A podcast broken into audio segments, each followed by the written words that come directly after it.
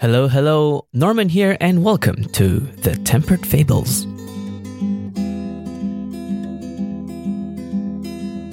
The Tempered Fables is a short story fiction podcast, unserialized, so you can find a different story in every episode. I take the role of a narrator called N.T. Clover, and we sit by the campfire and I tell you a story. The genres range from romance to life to comedy, fantasy, and many more. It really just depends on what I feel like writing about. In this episode, a bartender observes his painter friend as he finds his muse and tries to paint her. Genres include life, romance, and art. Do those count as genres? I guess they're more like themes. I don't think there are any warnings this time, but we shall see. If all is well, let's get into character and light up the fire. I noticed him coming in with a large brown satchel, his gaze and his strange expression of surprise. It was different from his usual demeanor. He was covered in paint, as always, from the cheeks down to his denim overalls, sitting at the end of the counter. I'm not one to clean up after somebody else's mess, especially when it's paint on my wooden chairs, but money is money and I do have to serve. How do you do, kid? What can I get you? A few seconds of delay and he looked up at me. All of a sudden, his astonishment turned to a grand smile. A beer, please. The tallest glass you have in the house, he said. I need to celebrate. I found Mona Lisa.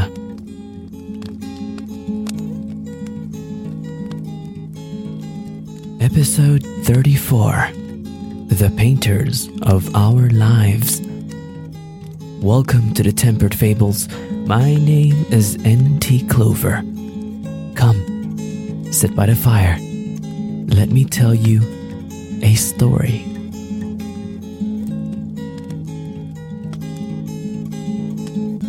He's always been a strange kid. I remember the time I bumped into him on the street. He had his paints and canvas set up on the walkway, facing a large intersection. Some people would stop by and witness what he was trying to make. It was annoying. He was in the middle of the walkway. Who does that? You think you could just set up shop right in the middle of where everyone's walking? What was even weirder about that time was that he wasn't even painting what's in front of him. It wasn't the intersection, or the cars passing by, or the fumes that are coming out of the trams. It was... I knew what it was. It was the meadows in Lyon, close to where I lived. This was what I saw growing up. These were the grass fields that I played in, where I chased prairies, where I planted seeds hoping they would grow up, where my brothers and sisters would run around, jouer en champ la souris, playing cops and robbers. Why is he painting this? Here, of all places, and why am I watching him? I only realized then that I had stood there for so long, what felt like hours, just trying to understand the point of his art. I guess he got me there. The kid took a break and muttered something under his breath. He went to his large satchel and started searching for something. In that time, I stood closer to him. Is this Lyon? Oui, monsieur. C'est Lyon? He answered while still searching in his bag.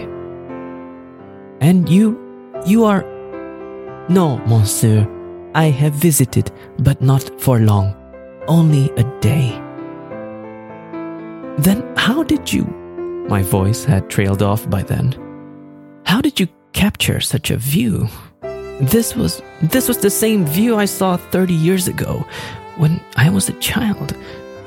Ah, but that is the point of art, isn't it? you see what you truly want to see. If you don't know or understand, you need only look further in. I didn't get that at first. I stood there thinking about what this kid had just said. When I came to, he was tucking himself into a sleeping bag right on the walkway where everyone else was hurrying by. "What are you doing, kid?" "I'm sleeping." "Here?" "Here?" "Why?"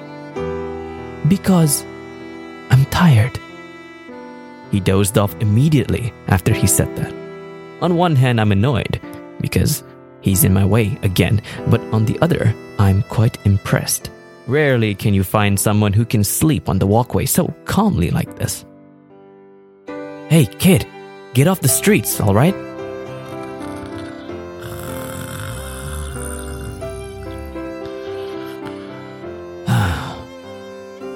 I can't leave a kid like this on the street. My guilt will haunt me. "Kid, come by my bar. You can sleep in the corner if you want." "Ah, merci, monsieur." He stood back up, packed his things in seconds, and waited on my command. He's like a dog with a wagging tail. The kid came back multiple times to the bar throughout the past year. He would talk on and on about art, what it means, what each color represents. It's stuff that goes over my head. I'd always reply with empty yeses and mm-hmms as I served others by the counter. This time was different, though. "I found Mona Lisa," he said, after taking a huge gulp from his pint. You know, I don't really care for art, to be honest. You can't eat it, you can't drink it, you can only look at it. But hey, it can sell. You gotta respect that at least. Besides, everyone knows that name. Even me. "You found Mona Lisa?" "Oui, monsieur. And I feel alive again." He told me why he was celebrating. "I was at the same place as before, painting what comes to mind. Suddenly, I saw her crossing the street. I lost whatever's in front of my canvas. It was gone. All in a flash, and now there's only her in my mind." He took another big gulp again. It was almost finished. He shook the glass in front of me, and I obliged with another. "She's amazing." I shot a look at him. My eyebrow was up. "But you haven't talked to her yet." "I know, but she's amazing." The next few days have been everyday musings of this Mona Lisa. Whenever I asked him to describe how she looks like, he said he couldn't. No, I cannot. I don't have the words for it. But he would take out a sketchbook and try to draw a face for me. And he'd give up. No, let me try again at home.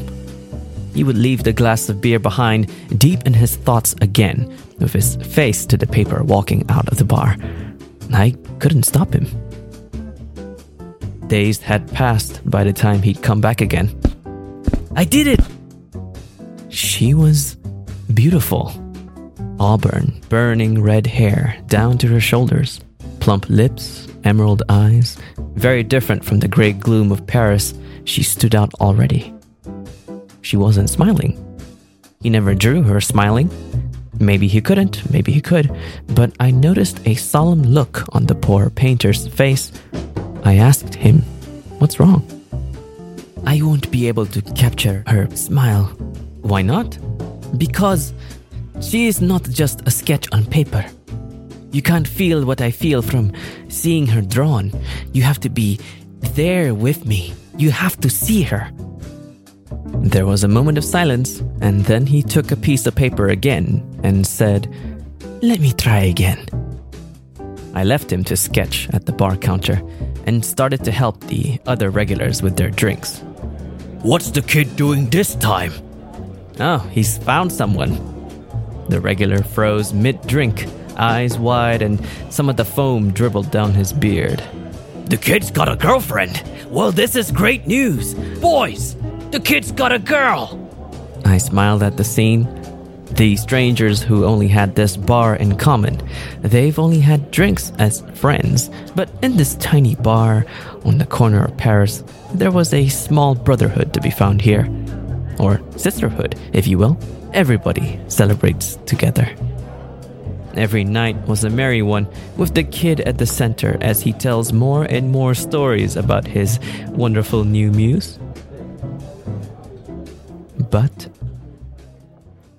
I noticed that he had been drinking less in the past 2 months.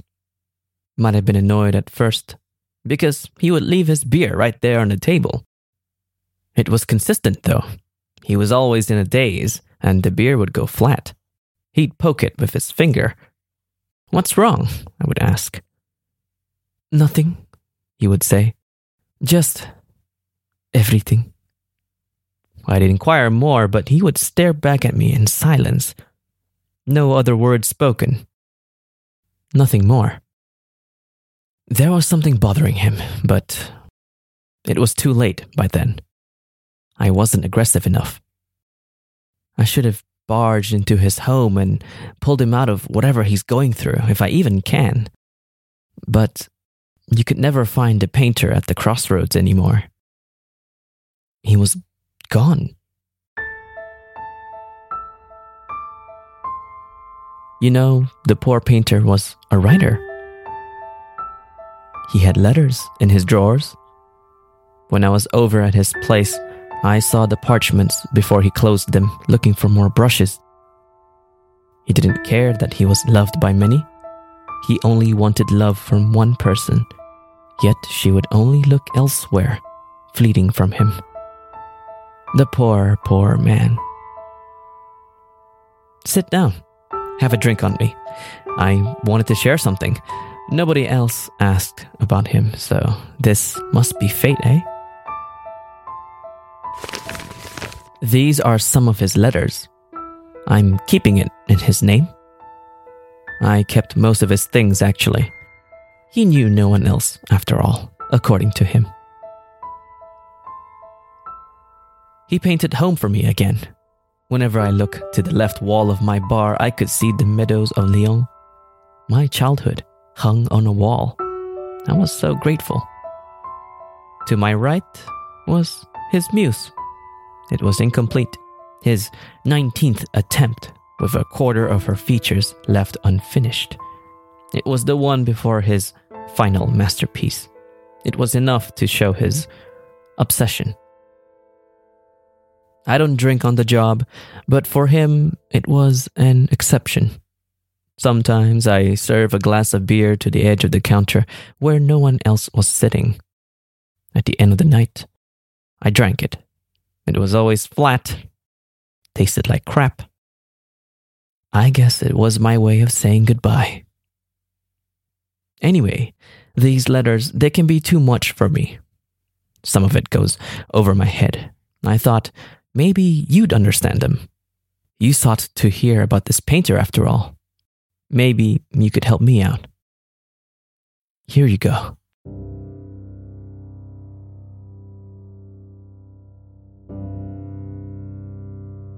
April 2nd. To me. Today, I fell in love with Mona Lisa. I believe she will be my demise. I told my good friend at the bar. In genuine honesty, I did not want to tell him.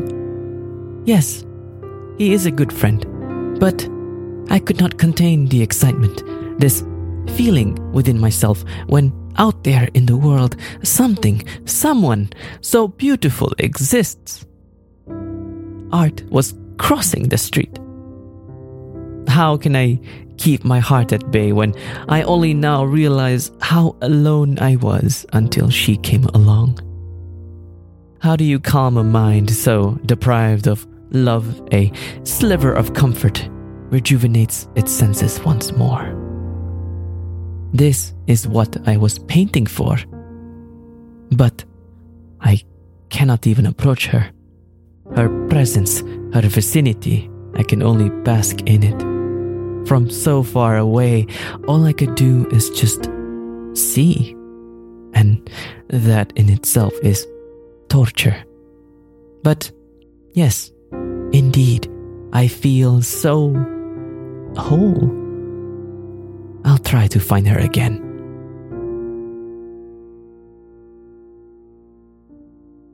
April 11th. To me, I'm on my 11th attempt. She was there at the crossroads again. I had nearly given up, but that memory stayed fresh on my mind. Just today, her in a blue dress instead of orange. Both compliment her well. I think orange fits better though. She uses it the most. It goes well with those heels. Look at me, obsessing over color. The color of a stranger passing by. A stranger whom I've indulged in thinking about every waking moment of my time. It's okay. She won't know. She'll never see this. I have read somewhere of a known observation that art, as man had deemed art to be, exists as a one-way form of expression with the sole purpose of sparking a fire in others. Invoke emotion. Yet, who observes these patterns? Who decides what's true? Who starts the spark? We do. We add the color to our canvas. We paint in the texture, the smiles, the sadness, the juxtaposition of human and abstract elements. We then become the painters of our own lives. I will choose my colors. You will choose yours. What are your colors, my muse? What did you choose? Tell me, please, and I will paint mine the same. I will humble myself before you and follow you everywhere you go. It may be much more than her usual orange dress. April 17th. To me, the 17th attempt. Our eyes met, and in turn I had lost myself. I knew I did, from the moment I realized my lack of breathing. I remembered clenching my chest, like an arrow struck through it. She acknowledges me. Little me, just a lonely painter. And then she smiled, and the world around me didn't matter anymore. I've forgotten the colors of every object on earth, and all of my vision blinded by the manners of a stranger. You understand, don't you? It is beauty that we behold, and our obsession with it that kills us over time. The beauty of experiences, the beauty of things, the beauty of people. They are tempting, but they offer no restraint. Beauty can lead us to such wild thoughts. The lack of willingness to tame such an overwhelming beast is what defines our passion. It silences us with contentment, an addiction that needs to be quenched the next day again. All for a stranger. It's strange, you know? I know you understand. The descent into madness is a tragic yet beautiful path. April 22nd.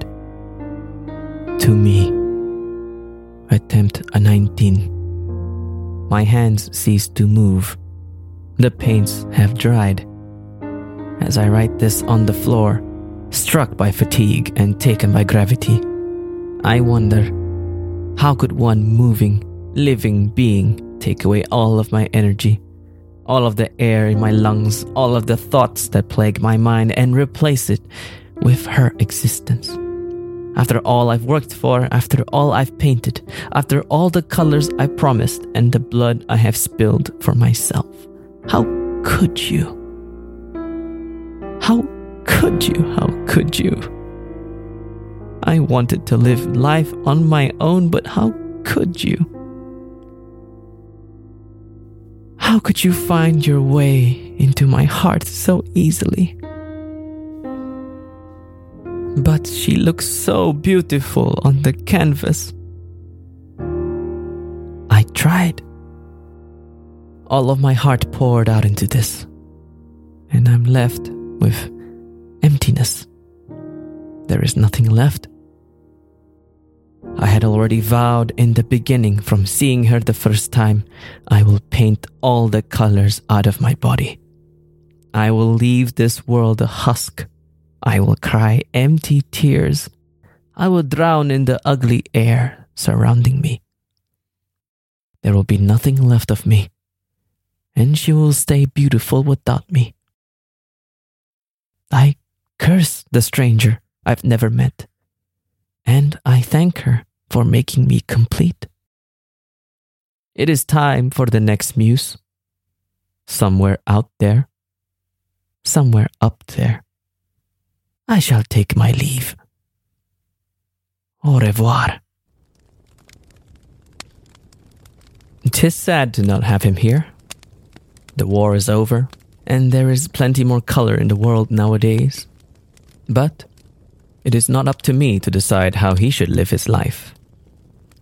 Oh, please keep those letters. I'm sure he won't mind. It is my last day at the counter. The bar is closing, and I will return to Lyon next week. I have no need for any of this. And here's a gift. I'm sure you'll appreciate it more. You look like you have an eye for art.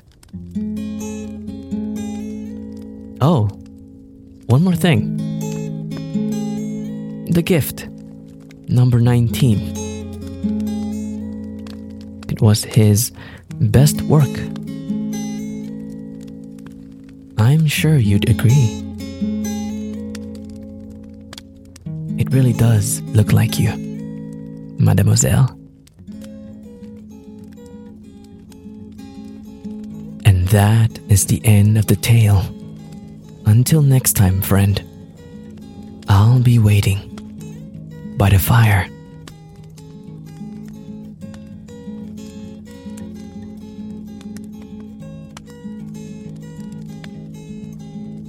Hello, Norman here, and thank you for listening to this episode. Now, Painters of Our Lives. It is quite long, and nothing much happens. And you can see a few patterns coming up in some of the stories that I write. Painting, and on death, and lots of self-introspection, and on thinking certain concepts, deep diving into them, and seeing our opinions or reflecting our perspectives on them. So some of the influences or some of the notes that I have for this episode, aka the after story, I have the following. It's supposed to be the synopsis for this story, the first draft of it, but I ended up condensing the story to be more fit for the show because it was supposed to be a lot longer. It was supposed to be a lot longer, like 15,000 words or something. There were supposed to be a lot more characters. But let me write out the synopsis for you. A broke painter struggles to live day by day, living on very little money and only having enough supplies to make paintings, or characters' portraits, rather, of people passing by. One day, he sees a woman with flaws in her character. Judging by her physical appearance, he thinks that she is the one, the muse that he's been looking for this whole time. And he spends the rest of his life or money trying to paint the perfect woman with her image in mind. However, every time he tries, the painting was never perfect enough to resemble her image. Though his paintings are amazing due to natural talent, he sells them for not even close to its true worth because he just wants the minimal amount to paint the perfect image.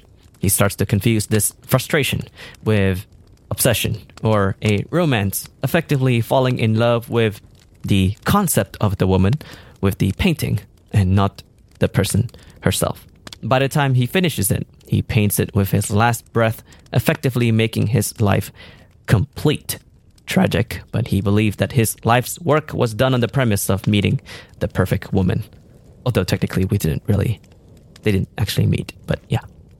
This is a story of a painter's descent into madness over this obsession of a beautiful woman. And yeah, the official story, or the official version, which I hope I can rewrite the story in the future, they were meant to meet.